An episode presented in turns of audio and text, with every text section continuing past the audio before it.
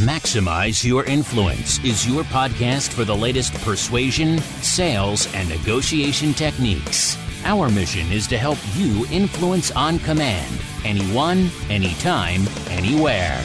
Your host is the author of Persuasion IQ, Laws of Charisma, and the best selling book, Maximum Influence. Now, your host, Kurt Mortensen. Good to have you back. Episode 245 of Maximize Your Influence. Hopefully, you're having a great week, great month, great year, great summer, whatever it is you need to be doing to maximize your income and maximize your influence. Spend time in uh, San Francisco this week doing some training on how to influence without authority and persuasive presentations. Always good, always fun. Small audience this time did a lot of one on one, did some video recording, and helped take those persuasion skills, especially those presentation skills, to the next level. Because anybody can present, but is it persuasive? Anybody can inform, but is it influential? That is the key to combine the two worlds of persuasion and influence and public speaking. That is an art, that is a science. It is something we can do to help you take your life and your income and of course, in San Francisco, I had some really good clam chowder in a sourdough bowl at Pier 49. If you haven't had that, you need to live and get that. Hang out with the seals, which are all over the place, and great seafood. But I keep forgetting. You know, I grew up in Southern California, that San Francisco is always cold. it doesn't matter what time of year, it gets cold. I think it was like 52 at night, the summertime. Always cold. Even in the summertime, you're going to be cold. That's just how San Francisco is. Great city, fun city, interesting city, unique city, maybe even a strange city. But anyway, it has it all, just like any big city. But I got to hang out with a bunch of people from San Francisco. We learned a lot, had some fun, and took our skills to the next level. So let's dive into our content. We're going to do something unique, and I don't even know the sound for this one. We're combining viewer email, with the blunder, with the content all at once to understand what sales habits are costing you money. So, we got an email from James from Milwaukee. He sent me this link about some mind blowing sales stats. He said, Kurt, thanks for the show. I know it takes time, appreciate the effort. As an entrepreneur, influence is key, it's vital. Your information, your training has taken my income to the next level. Awesome, James. That's what we like to hear. Although next time, I want the exact number. Don't just say increase. I want to know where you're up two times, three times, you're up 20,000, you're up 100,000, you're up a million. Let me know. That's what I like to see uh, the big numbers, the hard, cold facts. So send that out to me. And, and for those who want to contact me, it's Kurt, K U R T, at MaximizeYourInfluence.com. Whether it be question, email, comment, or concern. Of course, anything you need there as far as product, services, podcast information, newsletter. It's all available at maximizeyourinfluence.com. So let's head over to that link. And of course, I'll put that link at maximizeyourinfluence.com. This is from Brian Williams, PhD. Looks like he put a lot of this information together along with the Brevet Group. It looks like they do some sales engagement training. And it looks like they've pulled this information from all over the place. So I'll give you the source and tell you if I agree or disagree. And most of it, as you know, this is our blunder email and content today. I'll, I'll let you know if I agree, disagree, my thoughts. And this is especially important for those that are into influence, into sales and negotiation especially if you have to create your own leads. So, number one on this list, put together by again Brian Williams, is that 92% of customer interactions happen over the phone. This is from Salesforce. 92%. They say cold calls dying. Just send an email. I know it's quick and easy to send an email, less confrontational, less rejection, it hurts less, but hey, it's the phone, talking on the phone, getting people on the phone. I'll agree with that. I'm sure it's going down. I know 92% is kind of high, it seems. I mean, we're doing more with Skype. Maybe that counts as interaction, customer interactions, but the phone, the Skype, the interaction, it's key, it's critical. I mean, it's fun to have an email, autoresponder to warm people up, but ultimately, You got to get people on the phone. So on that one, agree. Number two, it takes an average of eight cold call attempts to reach the prospect. This is from SiriusDecisions. They did the research on this. But eight attempts, I know you don't want to hear that, but that's probably true. I think it seems a little high, but hey, call and tell. If it takes eight, ten, five, whatever it is, to reach the prospect, they know that you're serious. You keep coming up on caller ID. Eventually, they're probably going to pick up. Not everybody will, but you can't just do it once. You got to keep going until they pick up or you leave multiple messages. Here's an interesting one, and I can't verify this. Instinct says maybe. So the next one is the best time to cold calls between 4 and 5 p.m. You know, a lot of your reps, they call in the morning or during lunch, but people aren't taking their phone calls. 4 to 5, getting ready, wrapping up for the day, winding down. I guess I could see that. I've also heard it's also good to call before hours because if they're a player, if they're an executive, they're probably there before their gatekeeper. That's also a great time to call. So try that one out. I have no research to verify that one, but you know, instinctively, I can see where that makes sense. So I'll tentatively agree on that one. And that statistic is from Inside Sales. The next one 30 to 50% of sales go to the vendor that respond first. Also from Inside Sales. I don't know. That's kind of a wide range 30 to 50%. I need something a little more exact. So I'm going to say I don't know because that's such a wide number. Does it depend on industry? I mean, if you want someone to believe in your statistic or number, it's got to be exact, like 42% or 47%. That's a wide range. I'll agree. People that get a hold of people first uh, have the first shot, but it depends on their sales skills and their product. Depends on their connection. Depends what the next people call say about you or you say about them. So there's a lot of variety in there. So uh, I'm agree to a certain extent, but not quite sure on that number. I need something a little more exact on that one to really give you my feedback. But it's good to be first. There's a primacy recency effect, which those who go first and last remembered more. But remember, Microsoft Windows wasn't first.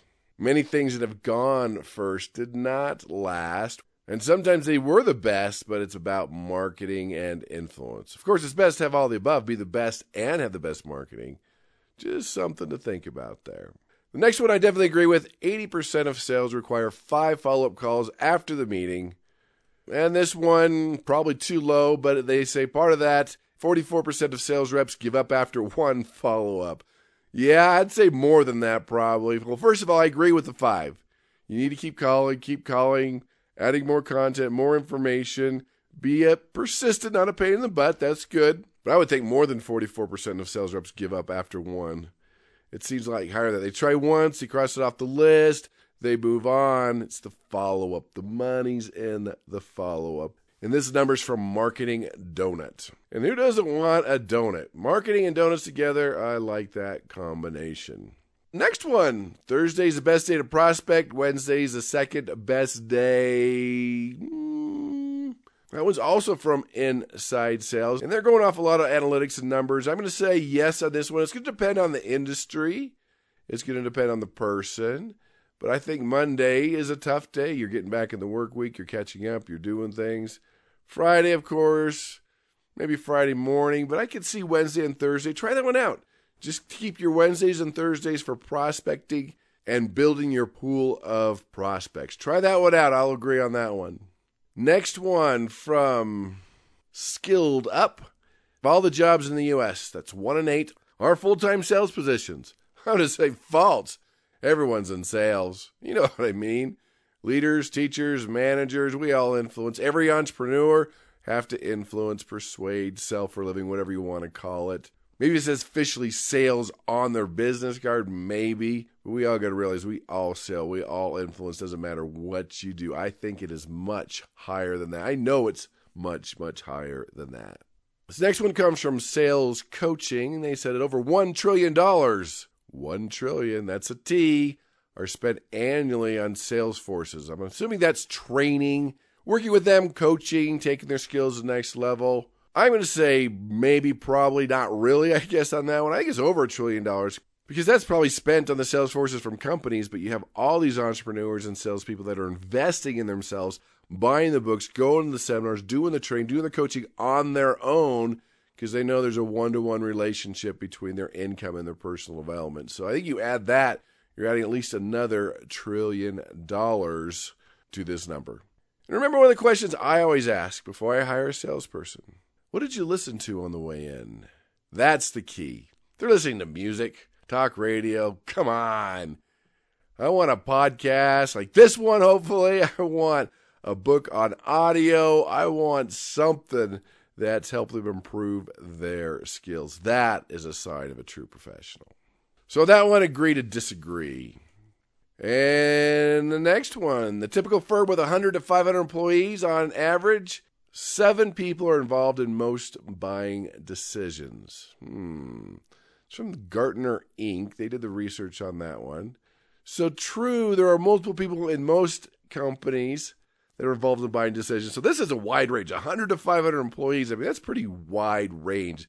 That seven people, I have a hard time believing that seven people. I know there's always decision makers, and the bigger the company, the harder it is. But seven people to go through a process to make the decision, you must be dealing with someone way low, or it's a knee jerk reaction. Say they're talking to people and they're not because they're trying to get rid of you. Now, there's always going to be levels. There's always going to be multiple decision makers, but that seems really high. So I would just say fishy, but important to think about as far as everybody in the right room at the right time making those decisions so you're not wasting your time. Next one 70% of salespeople using social media outsell their peers. 78% of salespeople using social media outsell their peers. Uh, I need more information on that one. Is that because they're using social media to sell them? Or they're using it to motivate their sales team or motivate themselves, or they're using it for marketing. I don't see a downside in using social media. I guess I'm not sure. There's probably some truth to that as far as using the social media for the right things, generating prospects. Just not sure what they are using it for, but social media can and is a great tool when used in the right way. As long as you get lost wasting your time looking at stupid things because you're doing your social media. You got to keep yourself specifically on task. The next one kind of contradicts that one. That email is almost 40 times better at acquiring new customers than Facebook and Twitter. This is from McKinsey. Huh. 40 times better with email. You know, social media is getting bigger and bigger. More lead generation is coming from Facebook, Twitter, social media. It's easier to acquire. It's easier to specifically hone in on the demographic that you're looking for. I think Twitter and Facebook is great for that. So I'm saying I I don't know on this one. I don't think so. 40 times, maybe 10 years ago, but not anymore. But I think you need to combine the two. That you use Facebook and Twitter to generate the lead and use email, capture their email to warm them up, to prove your worth, to get them additional information, to get them into that autoresponder drip that gets them warmed up so they're ready to talk to you and want to talk to you. So I'm going to say, nah, you got to combine them. Use both social media and email. I've done many email campaigns. I know they're slowly dying over the time. People are still reading their emails, but they're not always going to their email for information. They might be going to YouTube or Facebook or other sites just to get that quick information that they need. I do see the long email newsletters slowly starting to die. This one from Top Sales World says salespeople who actively seek out and exploit, I don't know where got that word, exploit referrals earned four to five times more than those who don't. Yeah, I agree on that one. Sure, agree. You're always asking referrals, getting referrals, living off referrals. If half your business is not off referrals, you're doing something wrong. Get out there, prove your worth, exceed expectations, let them know you work off referrals, ask for those referrals, and use those referrals. That makes all the difference in the world. It's like borrowing credibility, instant trust for most people. Get more referrals. Think about it. Four to five times more money. Agree. And along with that comes from the Dale Carnegie Group that 91% of customers say they'd give referrals but only 11% ask. Hello? 91% say they'd give referrals, but only 11% ask. Hello? Just ask. That one's easy. I agree. Start asking. This one's from Josiah Nithingen. Not sure what that one is, but the number is only 13% of customers believe a salesperson can understand their needs. Yeah, probably. I agree with that one. Get into vomit mode. You don't ask the right questions. You're not a good listener. You're trying to push your product to fit their need, and they don't feel like you've talked to them long enough to understand their need. Yeah, I'll agree with that one. 13%. You got to get in there and really understand their problem. Remember, great persuaders ask three times more questions and are better listeners. And this number from Caliper Corp says 55% of people making their living in sales don't have the right skills to be successful. 55%. I guess I need to help understand what it means to be successful. Is that meeting quota? Is that top 50%, top 20%? There is no doubt, though, that most people haven't been trained right. They're just thrown in. They took a sales job. They're doing okay. They're going through the motions. They learn to be order takers. The company really doesn't take care of them and train them very much, maybe a little product training. But that's true. And part of that, too, is everyone can improve their skills every year, get more tools every year, and be more and more successful. So I'll buy that one. Just need a little more information, but that's probably pretty close. This one number comes from ATD Sales. It says Continuous training gives 50% higher net sales per employee. Uh, 50% more? I don't know. Sales training, any type of training is hard to measure. Yeah, I don't know on this one. I, I mean, it's probably 50% higher sales. Wow. Hmm. We do know that training increases income, increases morale, increases motivation, increases loyalty, increases retention. But to make each one to make 50% more, I think it depends on the training and the person and the company it's no doubt that it works. I mean, that's what I do for a living. I've seen the benefits, but I'm not sure on that one. I need a little more information. So maybe this one for Brainshark takes 10 minutes or more for a new sales rep to become fully productive. From Brainshark. Ah, no. Man, 10 months. I, well, I mean, how do you define fully productive? But a couple months, product knowledge in there, start making the calls. I mean, you're improving every month. Fully productive takes is a lifetime of learning to be fully productive, you're learning and growing every day. It's going to take you years, but you can be up to speed in a couple months. I don't think so on that one. You don't need that much time A and B to be fully productive. You have to be learning and growing every day, every week, learning new tools and new skills. So, nah on that one. How about this one? Retaining customers is six to seven times less costly than acquiring new ones. Duh. Yeah. Okay. That's from Bain Alerts. Oh, yeah. Always market to your current customers and keep your current customers, keep them happy, sell them more. It's always easier to sell one who's just bought something to sell them more and to keep them on track. So I will agree on that one. So a few more here. Go along with that is that the average company loses 10 to 30% of its customers each year. From Joanna Brandi, 10 to 30%. That's a wide range. I mean, there's got to be a range in there. I agree. I mean, we're losing too many customers every year. You're not keeping them loyal. You're not keeping their attention. But probably need a more specific number there. But there's some truth to that one. Something we could all work on to keep those customers. And final one from Chip and Dan Heath that after presentation, 63% of attendees remember stories, only 5% remember statistics. Some truth to that one. My research is a little different. Stories is a little closer to 50%. And depending on the statistics, probably more like 15, 16%. But how memorable was it? What was the type of audience? How did you use it? Was it believable? The statistics? Because statistics can be very memorable when they are believable, that they're verifiable, that it affects the what's in it for them. So I agree to a certain extent, but I think the story's a little lower and statistics is a little higher based on the research what I've done to give persuasive presentations. And in fact, shameless plug, if you want my course on how to give persuasive presentations with the step-by-step formula, that's available at lawsofpersuasion.com. Check it out, James. I hope that was helpful to you and everybody else going to listen to those. And I'd pick the one. Which one are you really blowing? Which one do you need to work on? If you're an influence and you're in sales, there's probably two or three glaring at you as you listen to those that you need to do better at. That you need to maybe try and implement. Try calling on Wednesdays, Thursdays. Try calling at 4 or 5 p.m. Try to call a few more times. Start implementing these and become a better influencer. get better at sales, and go out and persuade with power.